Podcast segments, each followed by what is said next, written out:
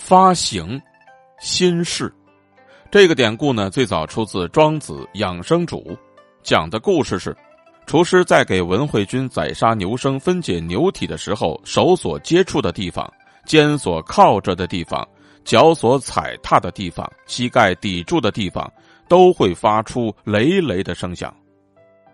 快速进刀的时候，刷刷的声音，无不像是美妙的音乐旋律，符合桑林舞曲的节奏。又合于经手乐曲的乐律。当时呢，文慧君就说：“哎呀，妙啊！技术怎么会达到如此高超的地步呢？”厨师呢就放下刀，回答说：“大人呐，我所喜好的便是摸索事物的规律，比起一般的技术技巧又进了一层。我开始分解牛体的时候，所看到的没有不是一头整牛的。”几年之后就不曾再看到整体的牛了。现在，我只用心神去接触，而不必用眼睛去观察。眼睛的官能似乎停了下来，而精神世界还在不停的运行着。依照牛体自然的生理结构，劈击肌肉骨骼间的大缝隙，把刀导向那些骨骼间的大的空处，顺着牛体的天然结构去解剖。从不曾碰撞过经络结聚的部位以及骨肉紧密连接的地方，何况那些大骨头呢？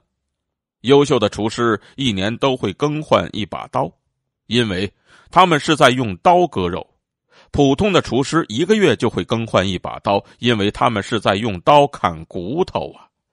现如今我使用的这把刀已经十九年了，所宰杀的牛生也上千头了。而刀刃锋利，就像是刚从磨刀石上磨过一样。牛的骨节乃至各个组合部位之间是有空隙的，而刀刃几乎没有什么厚度。用薄薄的刀刃插入有空隙的骨节和组合部位之间，对于刀刃的运转和回旋来说，是多么的宽绰而有余地呢？所以。我的刀使用了十九年，刀锋仍然像刚从磨刀石上磨过一样。虽然是这样，每当遇上金剑骨节聚节交错的地方，我看到难于下刀，为此格外谨慎而不敢轻易下刀，目光专注，动作迟缓，动刀十分的轻微呀。